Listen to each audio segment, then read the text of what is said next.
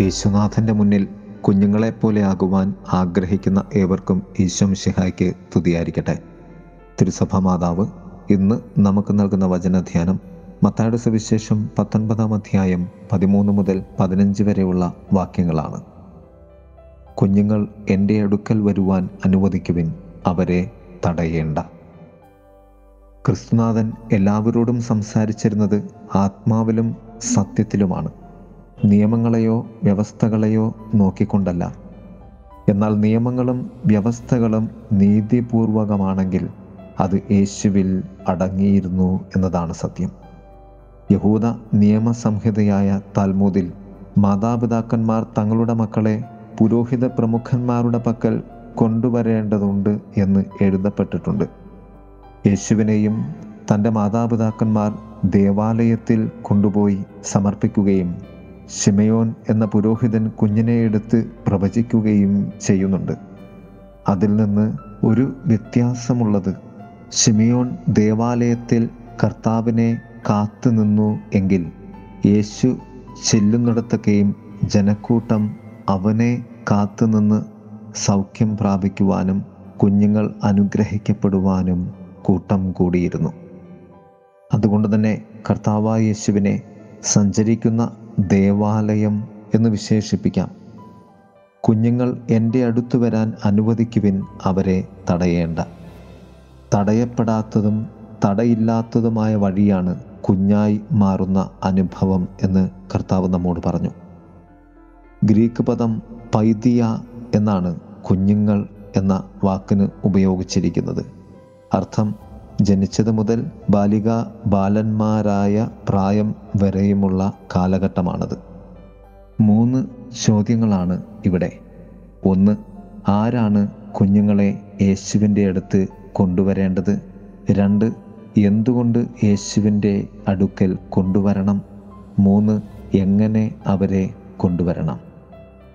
ഒന്നാമത്തെ ചോദ്യത്തിനുള്ള ഉത്തരം മാതാപിതാക്കന്മാരാണ് കുഞ്ഞുങ്ങളെ യേശുവിന്റെ പക്കൽ കൊണ്ടുവരേണ്ടത്. രണ്ടാം ചോദ്യത്തിനുള്ള മറുപടി യേശു കൈകൾ വച്ച് പ്രാർത്ഥിക്കേണ്ടതിനാണ് അവരെ യേശുവിന്റെ പക്കൽ കൊണ്ടുവരേണ്ടത്. എങ്ങനെ അവരെ കൊണ്ടുവരണമെന്ന മൂന്നാം ചോദ്യത്തിനുള്ള ഉത്തരം മതനിയമപ്രകാരവും നമ്മുടെ വിശ്വാസ സംസ്കാരമനുസരിച്ചും അവരെ കൊണ്ടുവരേണ്ടതുണ്ട്. യേശുവിന്റെ കുഞ്ഞുങ്ങൾക്കു വേണ്ടിയുള്ള കൽപ്പനയാണ് ഇത്. കുഞ്ഞുങ്ങൾ എന്റെ അടുക്കൽ വരുവാൻ അനുവദിക്കുവൻ അവരെ തടയേണ്ട എന്നത്. അഥവാ നാം യേശുവിന്റെ അരികിലേക്ക് വരുവാനുള്ള ഒരു കൽപ്പന എന്ന് ഇതിനെ നമുക്ക് പറയുവാൻ സാധിക്കും. അതിനാൽ തന്നെ നാം കുഞ്ഞുങ്ങളായി മാറേണ്ടതുണ്ട് എന്ന യാഥാർത്ഥ്യത്തെ ഇവിടെ അടിവരയിട്ട് കർത്താവ് സൂചിപ്പിക്കുകയാണ്. മൂന്ന് വചനങ്ങളിലൂടെ ഈ ധർമ്മത്തെ നമുക്ക് പൂർണതയിലേക്ക് എത്തിക്കാം. ഒന്ന് എല്ലാ കുഞ്ഞുങ്ങളും സ്വതവേ പാപികളാണ്. എഫേസൂസ് ലേഖനം രണ്ടാമധ്യായം ഒന്നാം വാക്യം അപരാധങ്ങളും പാപങ്ങളും മൂലം ഒരിക്കൽ നിങ്ങൾ മൃതരായിരുന്നു. എല്ലാ കുഞ്ഞുങ്ങളിലുമുള്ള ഉത്ഭവപാപത്തിന്റെ മൃതിയുടെ തലത്തിൽ നിന്നും അവരെ ജീവന്റെ തലത്തിലേക്ക് കൊണ്ടുവരേണ്ടതിനാണ് അവരെ യേശുവിന്റെ പക്കൽ കൊണ്ടുവരേണ്ടത് എന്ന് നാം തിരിച്ചറിയേണ്ടതുണ്ട്.